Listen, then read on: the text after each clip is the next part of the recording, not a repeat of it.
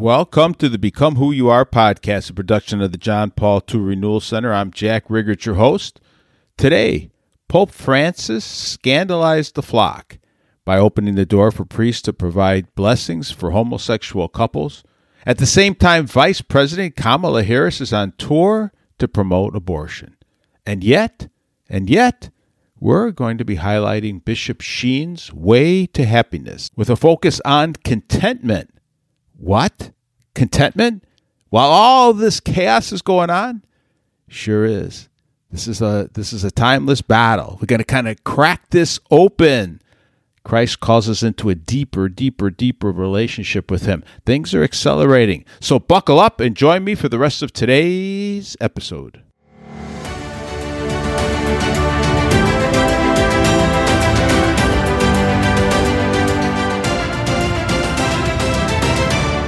Evil is closing in, and we sense it, don't we? It's accelerating across the world. And man, do we need a savior. And fortunately, we have one.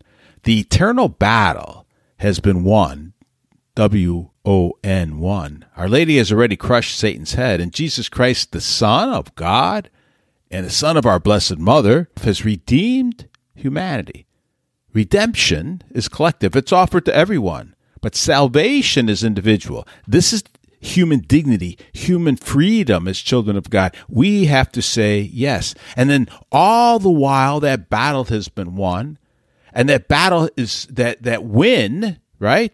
To put us in the winning column has been offered to us through redemption and salvation. But we live in a temporal space where this battle for souls is at a feverish pace right now, good versus evil. And we have two sides of that. Those who said yes, their fiat, to Christ's offer of redemption and salvation, and those that turned it down. This is this is the the conscious choice by many to just turn it down. It's amazing, but it's been going on for a long time. Mysterium Iniquitatis, the mystery of evil, and the mystery really of those human beings who choose evil. Yet think about this: the power of the seduction of the tempter of the devil, of Satan himself, who was able to tempt Adam and Eve. And think about this. Even when they are already in the Garden of Eden and everything they, they needed was given to them, and yet they were tempted. So you can see that the offer of the seduc- uh, seduction is, is, is very powerful. Today, millions upon millions of human beings are standing, in a sense, before that tree of the knowledge of good and evil and they're they're at that tree. We all come up to that tree, and we have to decide: will we choose God or will we reject God? When we reject God, we, we have no idea of the power of evil that's being unleashed in the world and into our own hearts, and through us into the world often, right? So well, today we have an acceleration of this evil, a hydra. You know, the hydra is many-headed serpent, right? This hydra of evil. You know, a quick scan through the headlines will tell you so much. But let me just name a couple of things, right? You know, quick scan of the Colorado Supreme Court just ruled that Trump is ineligible for the presidency. I think they're going to they, they, they're they're they're taking him off the ballot. Is is the idea behind that? It's a paradox, right? That someone as morally and, and, and cognitively deficient as Joe Biden will remain on the ballot, though. You know, it's amazing. Speaking of a paradox we have Pope Francis continuing down his own spiral, downward spiral, and trying to take the whole church with him with the publication of Fiducia uh, this week, where the Pope scandalizes faithful Catholics by opening the door for priests to provide blessings for homosexual couples. You know, we're not children, right? We're not naive. We know, and he knows what's coming next. You know, this will undoubtedly lead to same sex marriage being treated as by some as a sacrament, giving them a false and dangerous hope. The heretic Father James Martin, Jesuit, could not wait to make history by blessing two married men that were holding hands. And this is the same Father Martin who's who's BFF huh, with Pope Francis. At the same time th- that this is going on, the Biden camp is, is, is making abortion, the murder of innocent children, the pillar of reelection. And Vice President uh, Kamala Harris is now on tour toting this sick reality. It's amazing, right? So we have this really, if you think about it, the three headed source of this Hydra. and then many, many smaller serpent heads beneath it. Number one, and and this this is not an order of any special power. This is just where it's all coming from. The global elite, huh? the World Economic Forum, and the largest industrial nations. Somehow they have them under their power. I don't know. It's amazing amount of evil. So they're promoting abortion again, LGBTQ, IASS plus gender affirming care, et cetera, et cetera, and, and, and the smaller hydra below it, you know, with climate uh, hoax, the vax hoax. I mean, all this stuff. And, and, you know, look at, I'm not going to dig into all of those issues, but what they've done is they're taking all of these things to create fear and separation and take control and power. Number two, we have Pope Francis taking down the, the, the two pillars of human civilization marriage and the family, and then the child, the children that should come out of those families, blessing same sex marriage. It's, it's really something, right? And then number three, the mass culture who have rejected God and all its sexual norms. And these sexual norms aren't some new invention, you know, right? Western civilization didn't come up with with a family being the pillar the children that come there. I mean, the children come behind and educated properly and brought into a family of love. They're they're the the, the generation that comes in and becomes adults, while the rest of us are leaving this world through old age and stuff. And you know, you tw- we twisted and distorted those minds, and and everybody went for it, huh? So the cornerstone of civilization is marriage and the family. And to break that down, we're going to twist and distort it we're going to add same sex marriage. In other words, we're going to make marriage meaningless, the child meaningless. And not only kill them in abortion, but render them sterile if they happen to make it to the womb, right? And again, there's many other evils in this Hydra seeking to destroy what? Destroy humanity. And people all around the globe are demanding their own destruction, demanding the right to render marriage again meaningless, the child in the womb, and even afterwards meaningless demanding the end of Western civilization. And it looks like they're going to get it. They're going to get their wish. So, why am I tying this to Bishop Sheen's way to happiness? Because what we can do, what we must do, is enter more deeply into the personal, uh, into a personal life of holiness. We're past the point where this has a human solution. Only God can defeat this evil. We know that He will use us to help in some way, and so you must train for holiness so that you can stand in the truth of love and love others in the truth. We're, we, we are not entering into dark times. We're already in dark times. And so we need the light of the sun, S O N, the light of the sun. I want to read you something from St. Paul in Ephesians. This is chapter 2, kind of to set the stage from death to life with Christ. And so this kind of puts us in this you know, backing up again to those that are accept redemption and and are on their way on the journey to salvation and those that reject it. And that's really what this is all about at the end. And he writes this in chapter 2 And you he made alive when you were dead through the trespasses and sins in which you once walked, following the course of this world, following the prince of the power of the air, the spirit that is now at work in the sons of disobedience among these, we all once lived in the passions of our flesh, following the desires of body and mind. And so we were by nature children of wrath, like the rest of mankind. Isn't that wild? That, you know, think about this a body and a soul without grace, without God, a body and a soul, that default position are children of wrath, sin and death. That's it, sin and death. Those that reject God are, are on this highway to nowhere. But St. Paul says, But God, who is rich in mercy, out of the great love with which he loved us, he loved us, even when we were dead through our trespasses, made us alive together with Christ. By grace you have been saved and raised up with him. And so let me just finish this thought. Body and the soul now infused with grace by the Holy Spirit.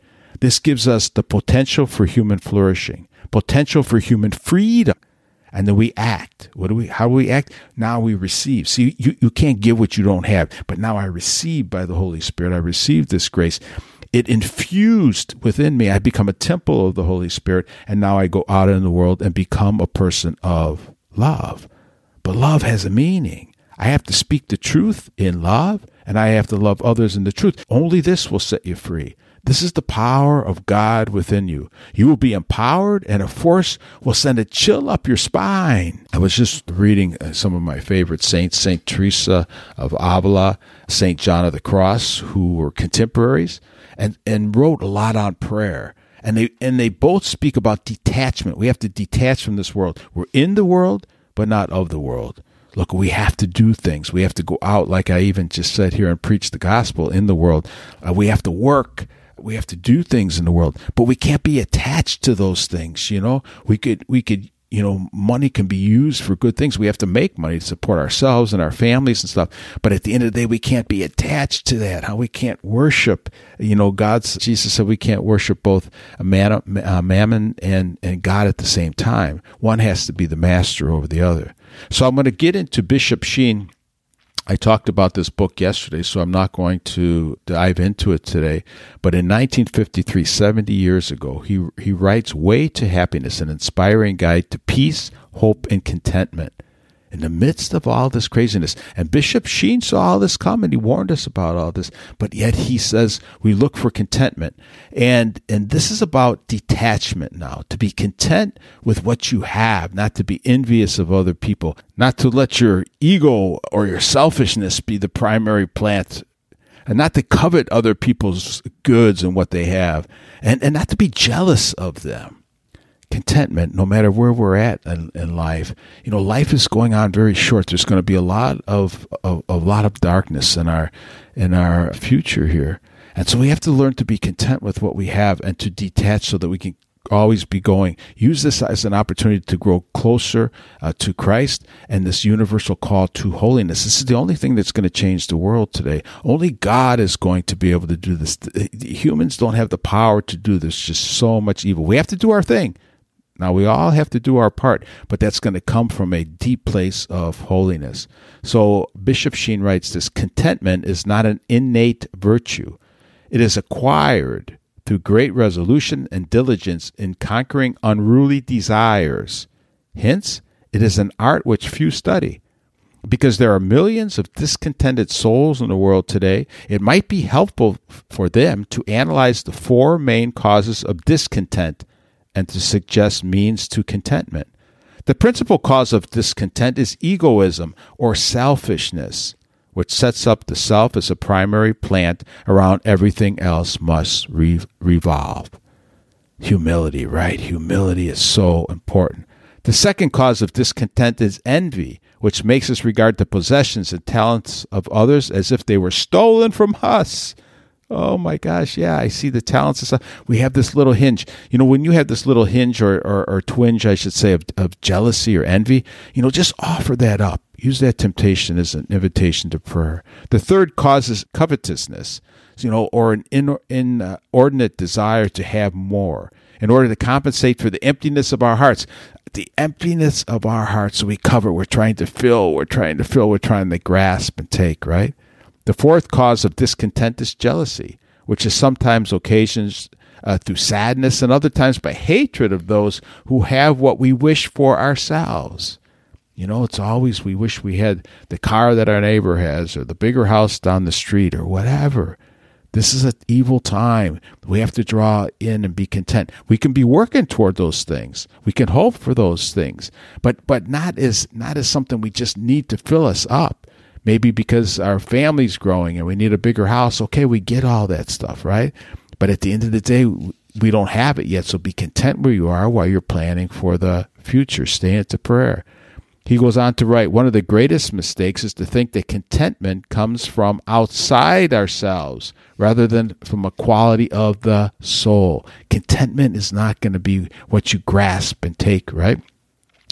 He says this he, he talks about this little this boy he gives an example of there was once a boy who only wanted a marble. When he had a marble he wanted a ball. When he had a ball he wanted a top. And when he had a top he only wanted a kite. And when he had the marble the ball the top the kite he was still not happy.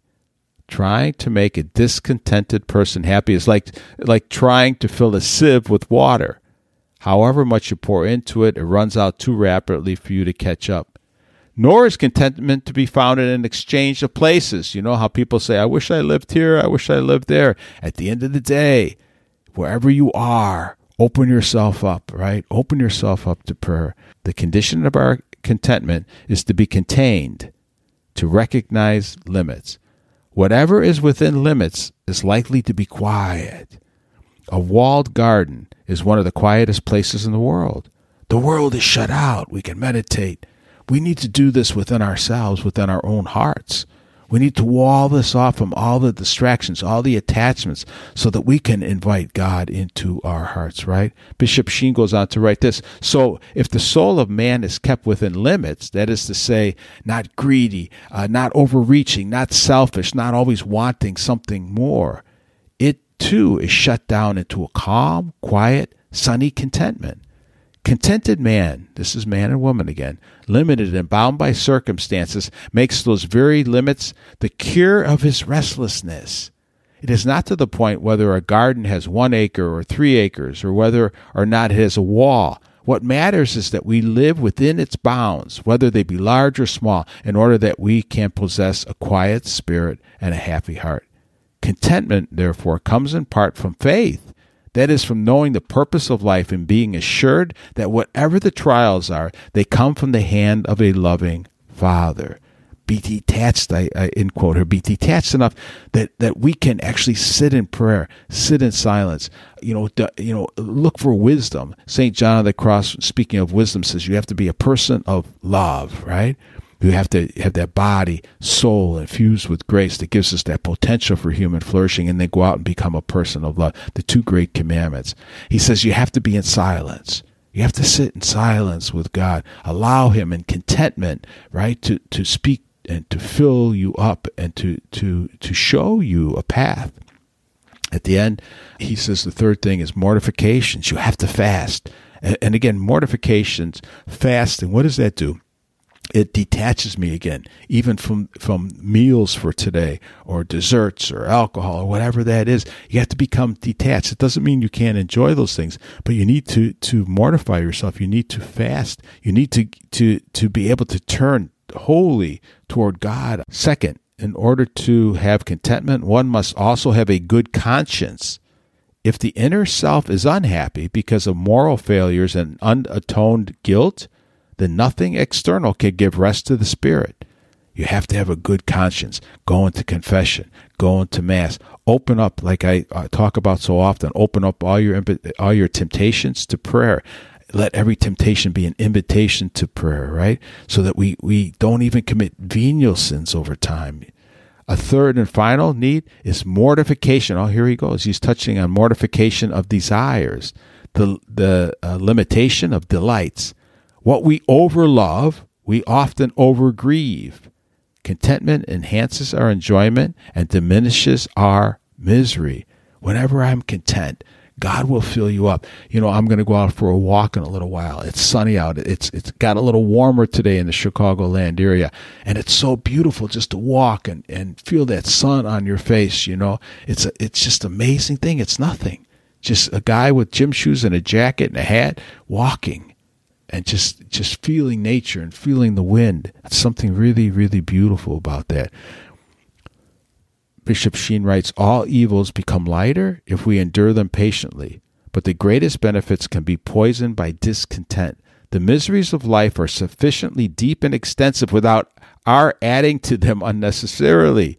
A contentment with our worldly con- condition is not inconsistent with the desire for betterment, right? The poorest man Christianity says is not to be merely content with being poor, but be diligent in business. But you could still be content while you're working on that. The contentment enjoined is for the time being. I'm working toward, I'm a poor man and I'm working toward building a business. Say, I was in those shoes, you know, a couple of different times. And you have to be content with what you have while you're working, you know, for something else, but not be so detached you know from your from your spirit from your from your soul from god that you just crave for this bishop sheen writes. And for this day faith enjoins him to be satisfied but deliverance from his poverty may be best for tomorrow. And therefore the poor man works for his increased prosperity. He may not succeed. If his poverty continues for another day, he accepts it and then proceeds until relief comes. Thus, contentment is relative to our present state and is not absolute in respect to the entire demands of our nature. A contented man is never poor, though he have very, very little. The, discontent, uh, the discontented man is never rich, no matter how much money he or she has, right? And that's the end of, of today's reading from Bishop Sheen when I when I think about the power of God when He empowers you, right? You know, and I think about that in, even in my own life. Even when I was a kid, I saw this power at work.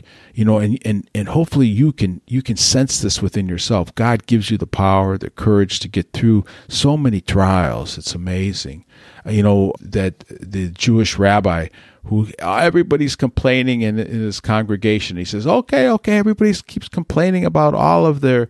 You know all of the things that that they're carrying around all their problems. He says take all your problems everything that's bothering you. Take a rock and every rock becomes one of those problems that's bothering you one of those things. Put it in a bag and bring that bag to the altar next week and and and we'll put it all around the altar. And at the end of the next service the next week had all the bags of rocks, all the people's problems, individual people's problems up on the altar. And then he said at the end, he said, okay, now everybody go up to the altar, look in everybody's bag, and take one and take it home. Take any one you want. And everybody went up there and they took what? They took their own bag home. Everybody looked. Everybody has trials. Everybody has different evils that come into their lives, different uh, obstacles, different crosses to bear. And at the end of the day, God will be there for us, and He gives us the power to get through our own difficulties and you look at the next person, you go, how do they do that, right? God gives you uh, what you need to get through. We have to have this contentment just for today. That doesn't mean, again, that we're not working on improvement. Of course, we're working on improvement, but we're detached from even from the results, right? To be a gift to another person, that's love. To be filled with divine life and love, and to be out and, and be a person of divine uh, life and love. You know, we're created. We're all God's children. He will fill us, protect us, hold us, carry us, guide us, even when we don't realize it. If, if, if we are seekers after the truth, what's good, what's beautiful, and especially the beauty of love. You know, for Jesus, the Son of God asks us what? What do you seek? And when you go out to seek the truth, God will guide you to the truth of, of love. He will guide you, love you, and nurture you protect you until you encounter the way, the truth, and the life. For we simply seek. If we just simply seek, He will be there for us. For God also knocks. And when we hear that knock, even indistinctly, He takes us by hand, allowing us plenty of room to make mistakes. Yet He protects us from the ultimate evil, from the broad road that leads to destruction. I'm going to end this with Matthew chapter 7, which has really become a favorite of mine through the years. And I start on verse 7 and really, re, you know, read this for yourself later on. Ask, seek, and knock. And this is Jesus. Ask, and it will be given to you. Seek, and you will find. Knock, and it will be open to you. For everyone who asks receives, and he who seeks finds, and him who knocks it will be opened. And then he talks about the narrow gate. Enter by the narrow gate, for the gate is wide and the way is easy that leads to destruction, and those who enter it are many. For the gate is narrow and the way is hard that leads to life, and those that find it are few. And then he talks about false prophets. Think about this. Beware of false prophets who come to you in sheep's clothing, but inwardly are ravenous wolves. You will know them by their fruits. This is what we see in, in government, in the church now, even. It's amazing deceptions, right? Concerning self deception, though, he says, Not everyone who says to me, Lord, Lord, now this is for each of us, shall enter the kingdom of heaven, but only he who does the will of my Father who is in heaven. On that day, many will come to me, Lord, Lord, did we not prophesy in your name, and cast out demons in your name, and do mighty works in your name? And then I will declare to them, Jesus said, I never knew you. Depart from me, you evil doers. Can you imagine hearing that? Can you imagine hearing that? And that's for eternal life.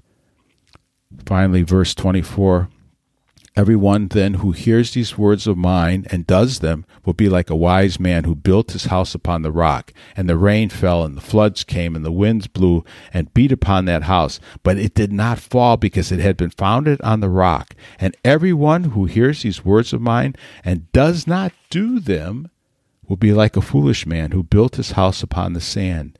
And the rain fell, and the floods came, and the winds blew and beat against that house, and it fell, and great was the fall of it.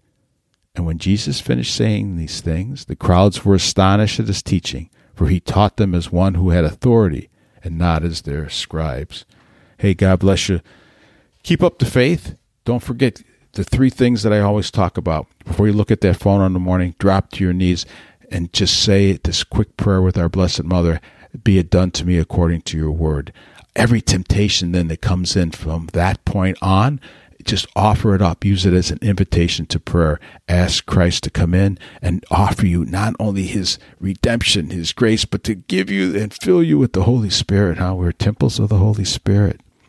Finally, go out and be then, be that person of love. Be kind to the next person you see, compassionate, full of mercy, knowing that God is in charge of this thing. This is in temporal space. Your job, my job, is the universal call to holiness and the two great commandments, huh? Be filled with divine life and love, and then become persons of love. God bless you. Thanks for joining me today. I, I might try to get another one of these episodes from uh, Bishop Sheen out on Friday. Talk to you soon, everyone.